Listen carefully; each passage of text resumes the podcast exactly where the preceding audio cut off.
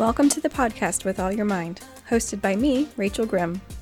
We're here to help understand the Bible with cultural and historical context, linguistic info, and other cool stuff. Enjoy.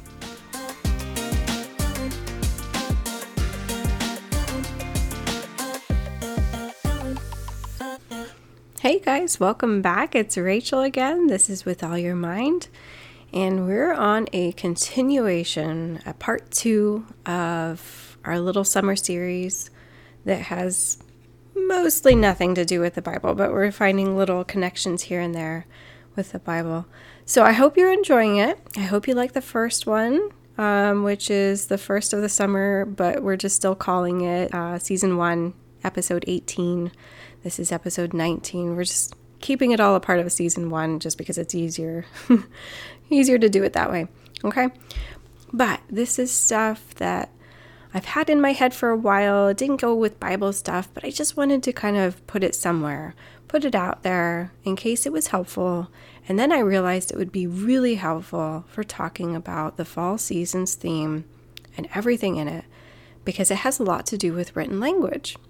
So we're talking about written language and the history of the English alphabet, but mostly like its world history, where it came from in the world, and then contrasting it with other alphabets and writing systems from around the world, and just talking about how writing developed in general. Because it's actually a really interesting story, and I didn't realize how much I took writing and literacy for granted um, we're just such a literate culture anymore. Everything is about writing. If you just think about it, how much writing is everywhere. Books are everywhere, texting, emailing, billboards, signs on the road. We really take writing for granted. Even just menus at restaurants. Um, you can't do much of anything without being literate.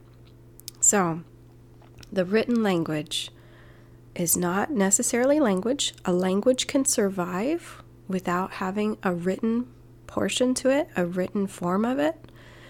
But we'll talk about what it does to a language when it doesn't have a written form later. That will probably be in the next podcast, not today. I don't think we'll get there.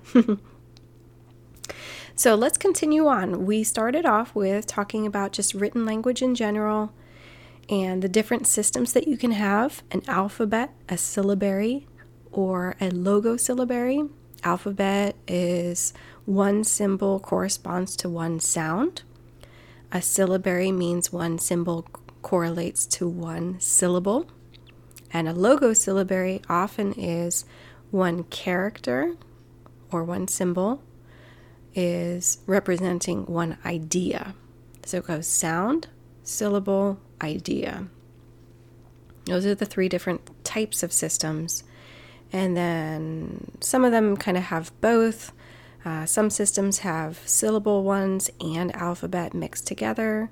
And then logo syllabaries have picture plus syllables. Um, and then it just kind of ranges all across the board.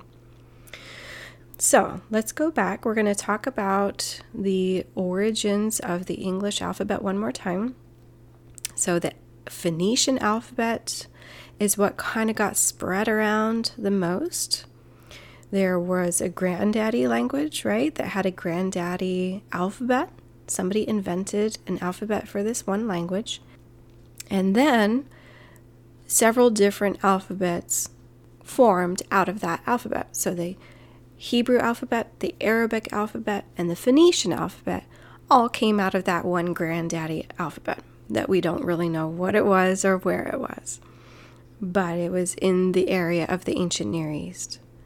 So the Phoenician alphabet spread around a lot. It became a very international alphabet because the Phoenicians were the traders of the Mediterranean Sea.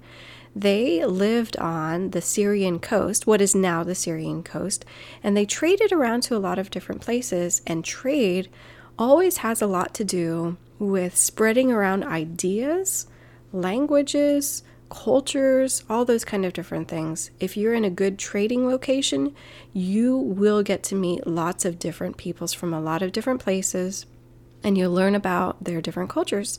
So the Phoenicians spread their alphabet all around the Mediterranean Sea, and that touches on three different continents Africa, Asia, and Europe. So that is that whole area is a great place to be if you want to spread an idea or a uh, a way of doing things around. So the Phoenician alphabet got spread around, including to what were at the time Greek barbarians in about 800 BC. The Greeks considered themselves pretty high society, right? Oh, you're Greek. Oh, fancy. But they didn't start out that way. They were barbarians first.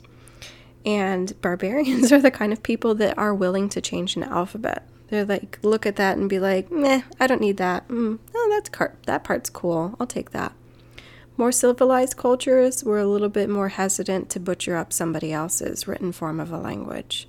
But the Greek barbarians, they were cool with it. So they adapted it to Greek by changing it and adding some letters and subtracting some letters. And we know that the Greek Empire conquered huge portions of Europe, North Africa, and Asia. Like Alexander in 300 BC, that's 500 years after they got this alphabet. He conquered all the way to India and deep into Europe. And the Greek language became the trade language, right? Etruscans and Romans, who were both in what is now Italy, thought it was pretty cool, and they adapted it for Latin and Etruscan.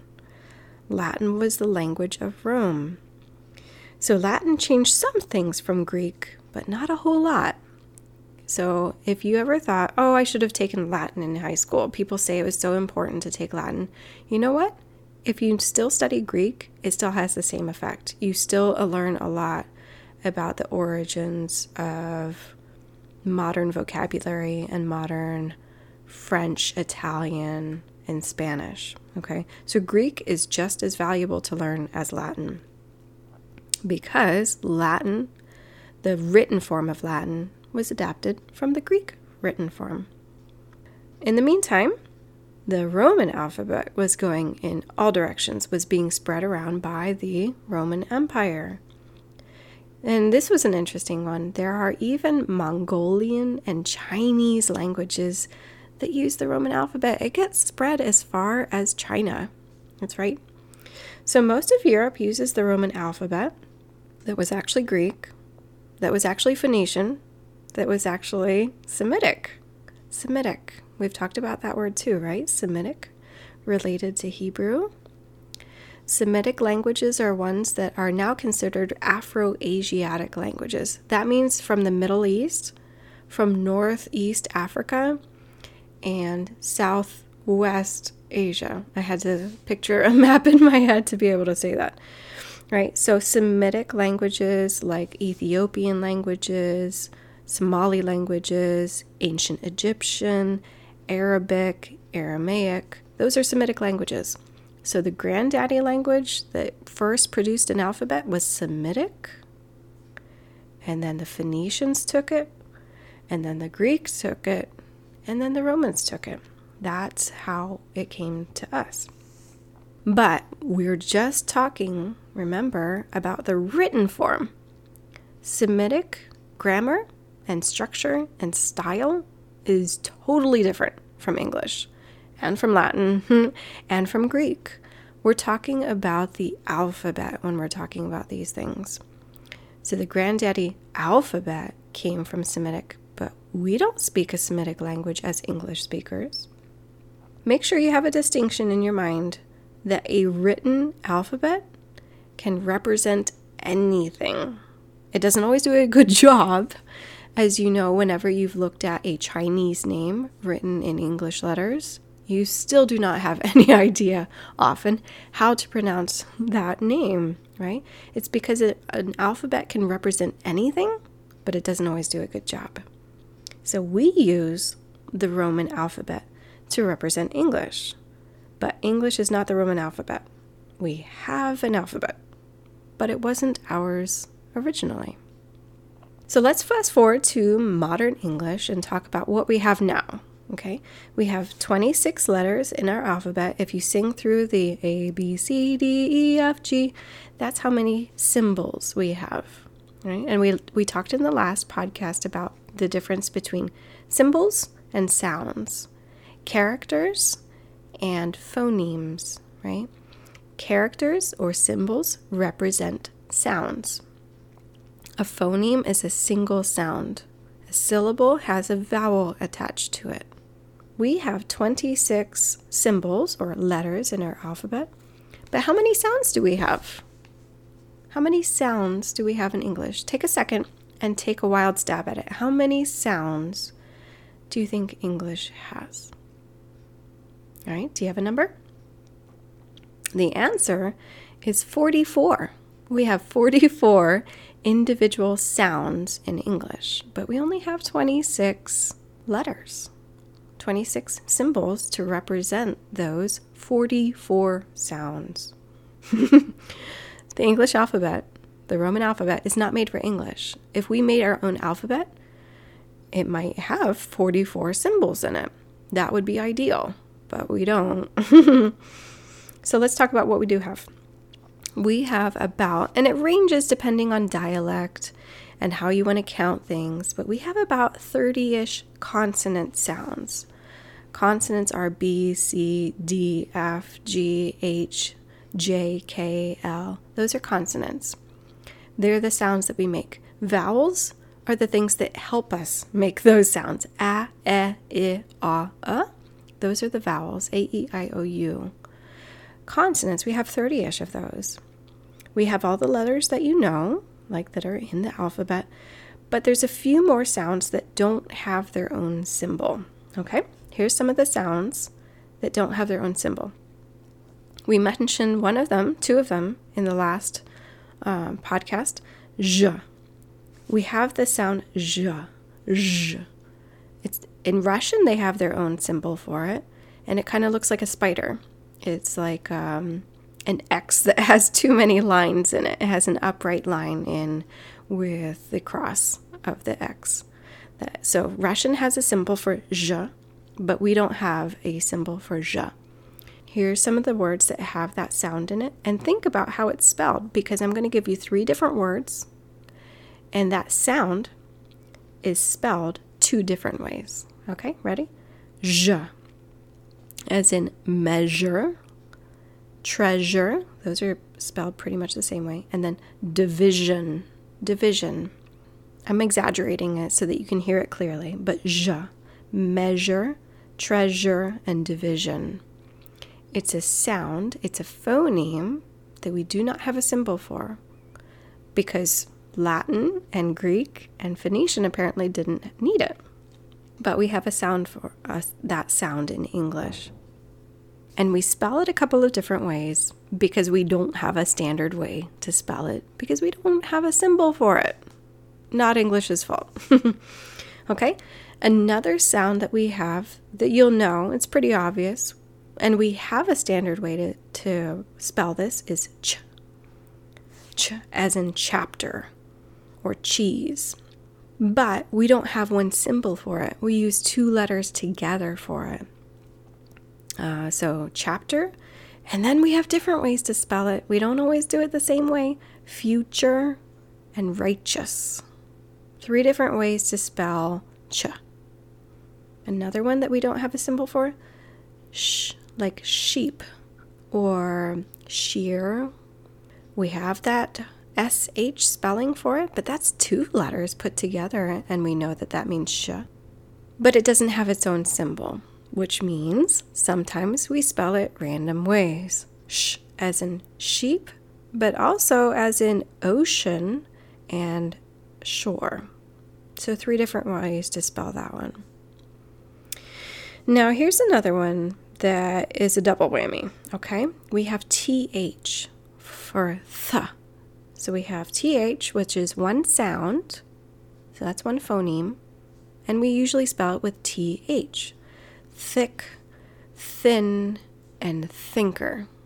But, uh, sorry, plot twist. Did you know that there's actually two sounds that we spell with TH? Yeah, sorry. You really only learn this if you're a second language person learning English as a second language, or you're an English teacher and you're trying to get people to pronounce things correctly, or maybe a choir director and trying to get people to pronounce things correctly. There's also th, which is a the. There's th, which is just air coming out of your mouth. Th. And then there's also the, as in the, or leather, or breathe. We have two phonemes that we spell with th. Sorry. there's, there's English for you. Now, another one that we don't have a symbol for, but we just put two letters together for, is NG. NG, as in ring, or sling, or bling. But we also spell it a different way, like in pink. Pink. You might think, oh no, that's just P I N K. There's no G sound in there.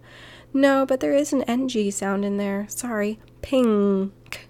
Like ping pong. Do you pronounce it any differently? Nope. It's just with a K on the end. Pink. So that's one big reason why English looks so horrible and is so horrible to learn how to pronounce is because our alphabet is not suited for and not designed for, nor is it intended for, the English language. It was made for another language, and so we just kind of jammed our language into it. And we didn't have enough letters, so we just came up with other ways to spell things. Okay. Now onto the vowels, which are even worse. So we have 13 to 20 vowel sounds, depending on how you want to count them. 13 to 20. And how many vowels do we have? Five. so five little vowels are supposed to do the job of 13 to 20 vowel sounds, 20 vowel phonemes. And that counts in, by the way, R and Y are considered partial vowels. They do the job of consonant and vowel. When you think about how R uh, messes with vowel sounds, yeah, it's still considered a vowel sound when it's messing with it. So I'm not going to get into all the different vowel sounds. It would take too long and you'd probably get really bored, and that's when you would stop listening. So that's in general what we're working with. We're working with an alphabet that has too many sounds to go along with it. And then we just got inventive with how to represent those extra sounds. But then we also have symbols that we could do without, that we don't even need, like Q and X and C. And those are things that Greek had a sound for, and we don't. But we just keep on using them like dummies. so that's a big reason. So, two big reasons now why our alphabet and our writing system just looks janky. It's because we have too many sounds to go with, with the alphabet that we have. And then we have extra letters that we don't really need, but we keep because, oh well. Oh, that was a fun one, by the way. This is another really important reason for why language doesn't change. Have you ever wondered why we don't just like do over the English language? Just like totally revamp it and like chop out Q and X and C and add in some extra letters for like TH and SH and J, why don't we just do that? There's actually a couple of pretty good reasons for why not. And the biggest one that I found that I was like, oh, yeah, that makes sense. And I'm actually okay with that. The biggest reason why you don't change an alphabet, because as soon as you do that, you make the next generation unable to read old literature after they knew learned the new alphabet and that was their alphabet, that would be home to them. That would be where they live. That's what that would be how they would read. What happens to old literature when you do that? People don't read it anymore. It's too hard. We don't read Beowulf nearly as much anymore because it's hard. Have you ever read that crap? It's hard because the language is different and the spelling is different. And they used to have a symbol for SH, and we don't use that symbol anymore.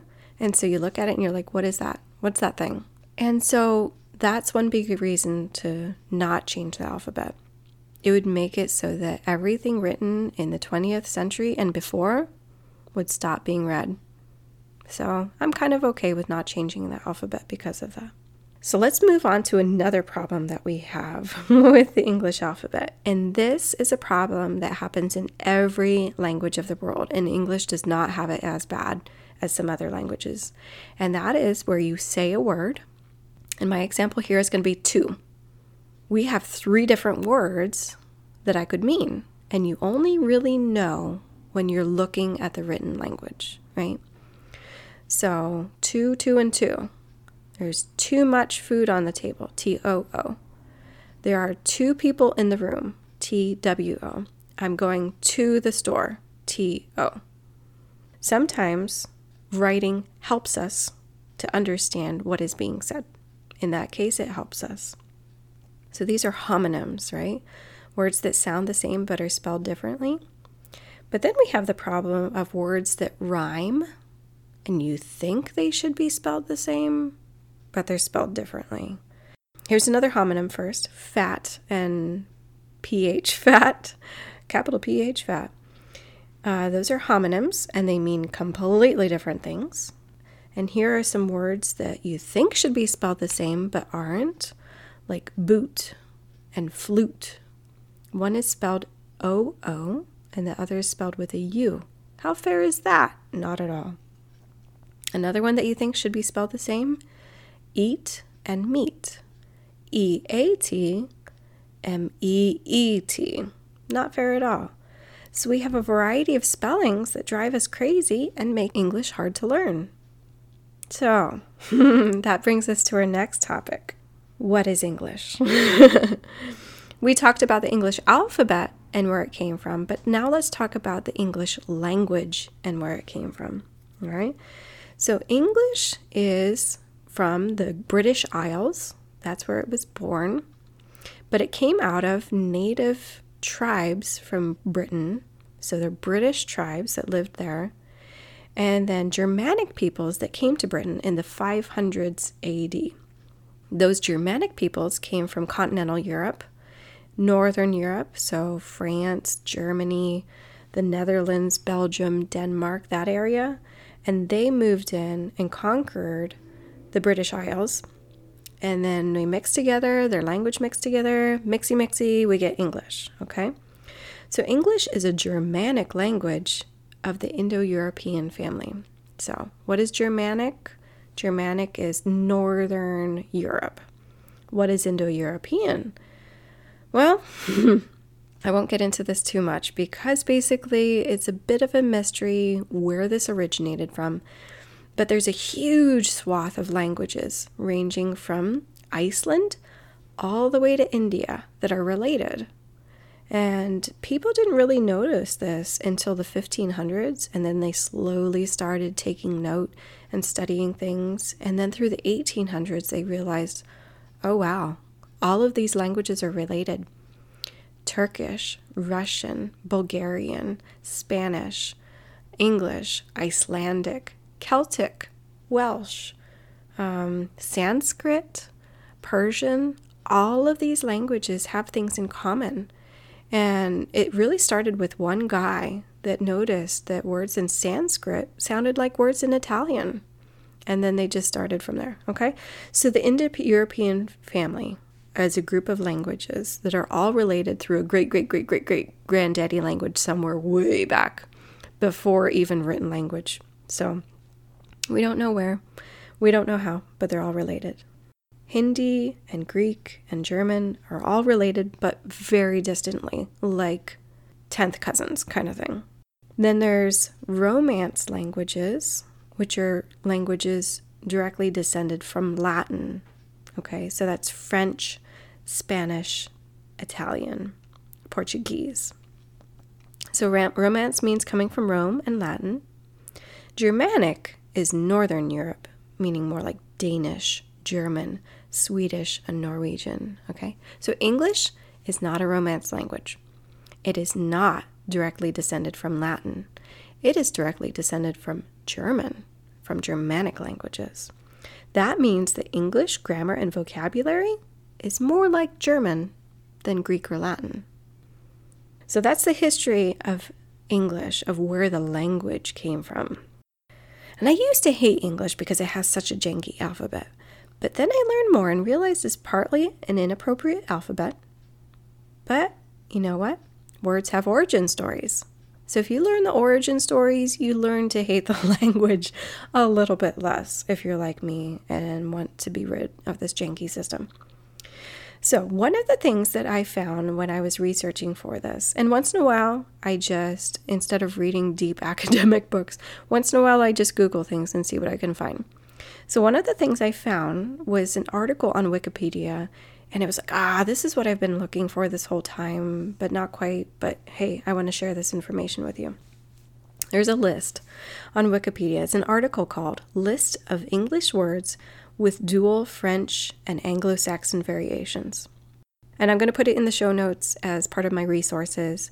It's basically a list of English words that we can get two different words from. We have two different forms that mean the same thing, basically. And one is from French and one is from Anglo Saxon. You'll see that English can get stupid with how it spell things. There's more than one way to spell a word, like two, two, and two. But also, there's different kinds of vocabulary.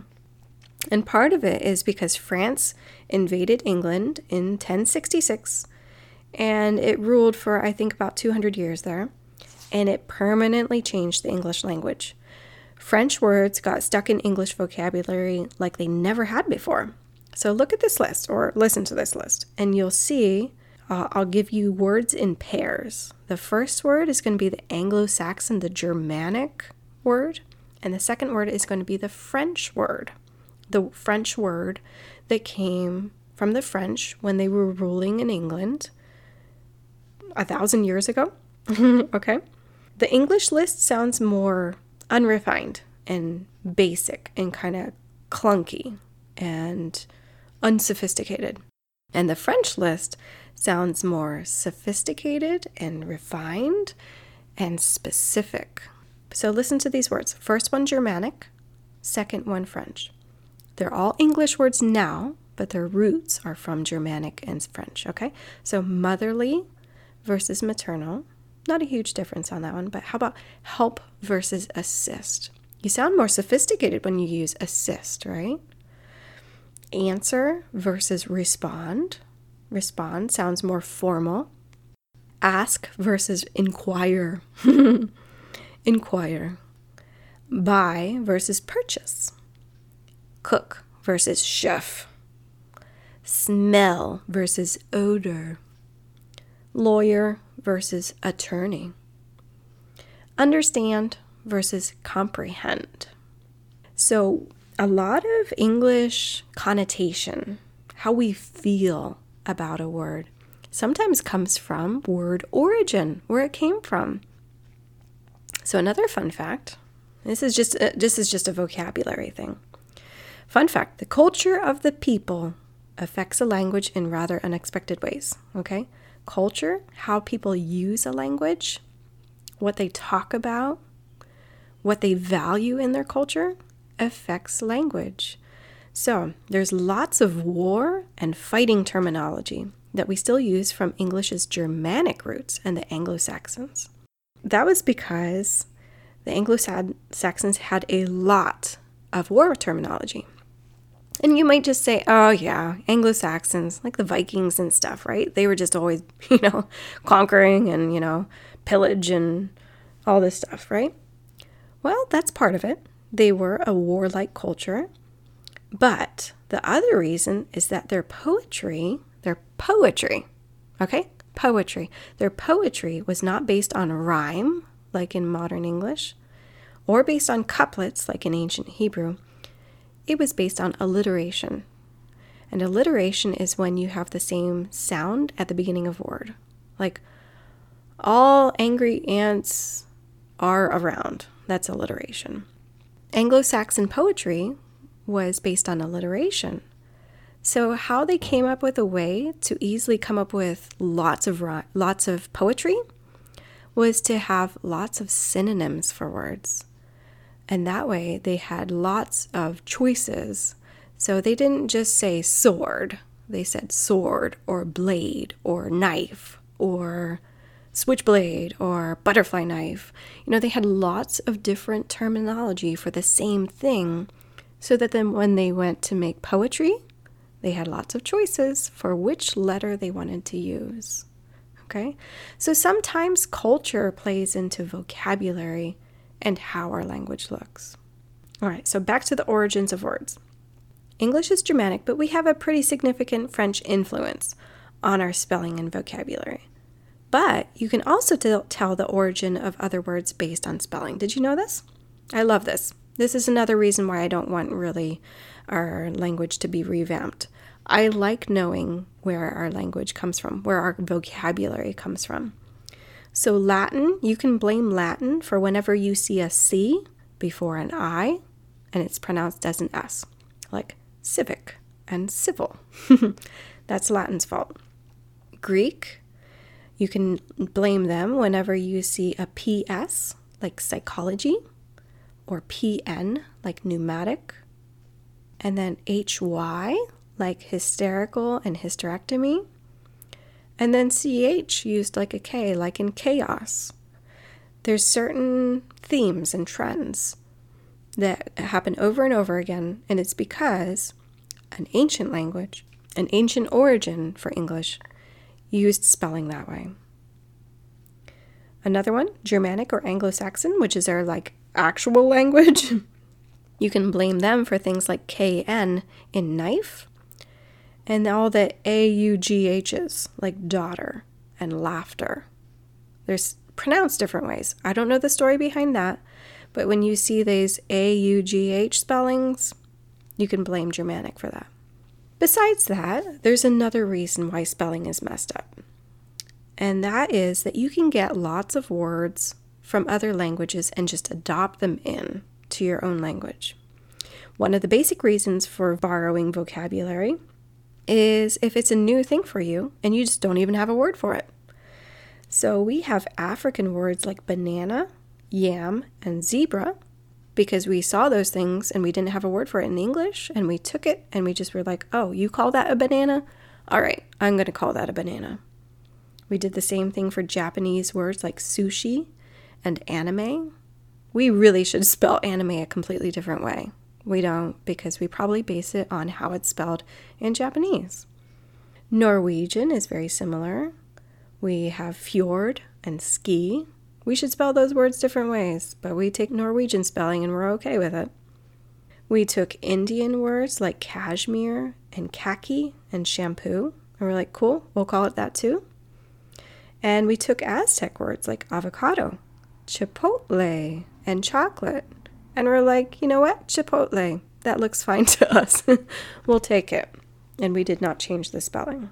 So what, now we know that English looks like a mishmash of spelling rules, partly because it gets its vocabulary from all sorts of different languages, but also because it started with an alphabet that was not made for English.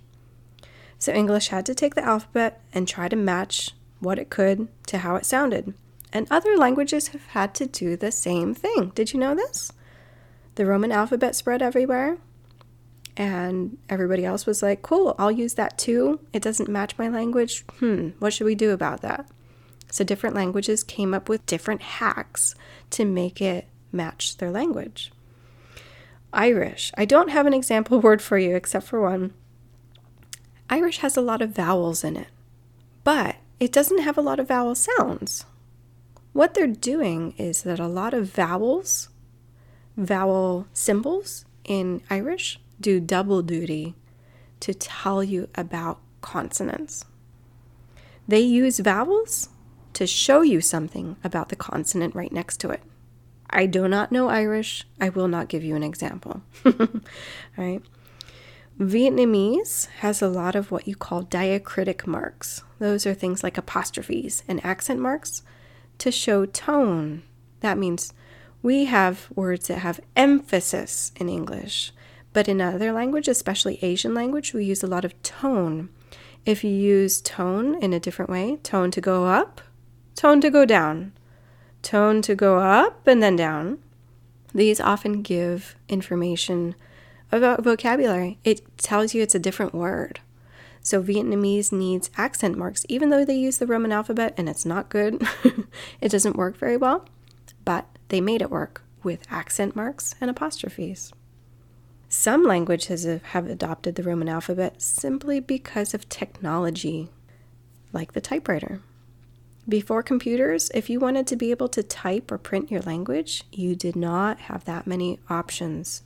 But if you used the Roman alphabet, you had a lot more resources at your disposal. So, a lot of languages that had been previously unwritten created a written language out of the most versatile of the alphabets, and that was English.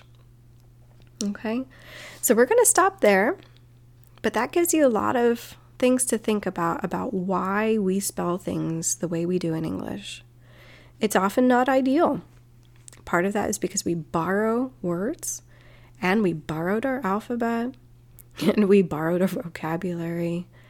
And yeah, sorry. And English is like, sorry, not sorry. I don't know if English would be sorry or not because it didn't ask to do this. It did not ask to do this job. It was drafted to do English, it was not a volunteer. Okay, so we'll stop there and we will do a third day and we'll put that out there in another two weeks. And then I will do my book review. So if you haven't told me yet, if you had a topic that you really liked out of the first season and you wanted to know what book I read or what information I had, there's a couple of books that I will definitely be including, but if you want to know about a certain topic and want to hear more about a book that I used for it, let me know. There's still time to do that. All right? So I'm stopping there. I hope you guys are still having a good summer, and I'll catch you in a couple weeks. Have a good one. Bye bye.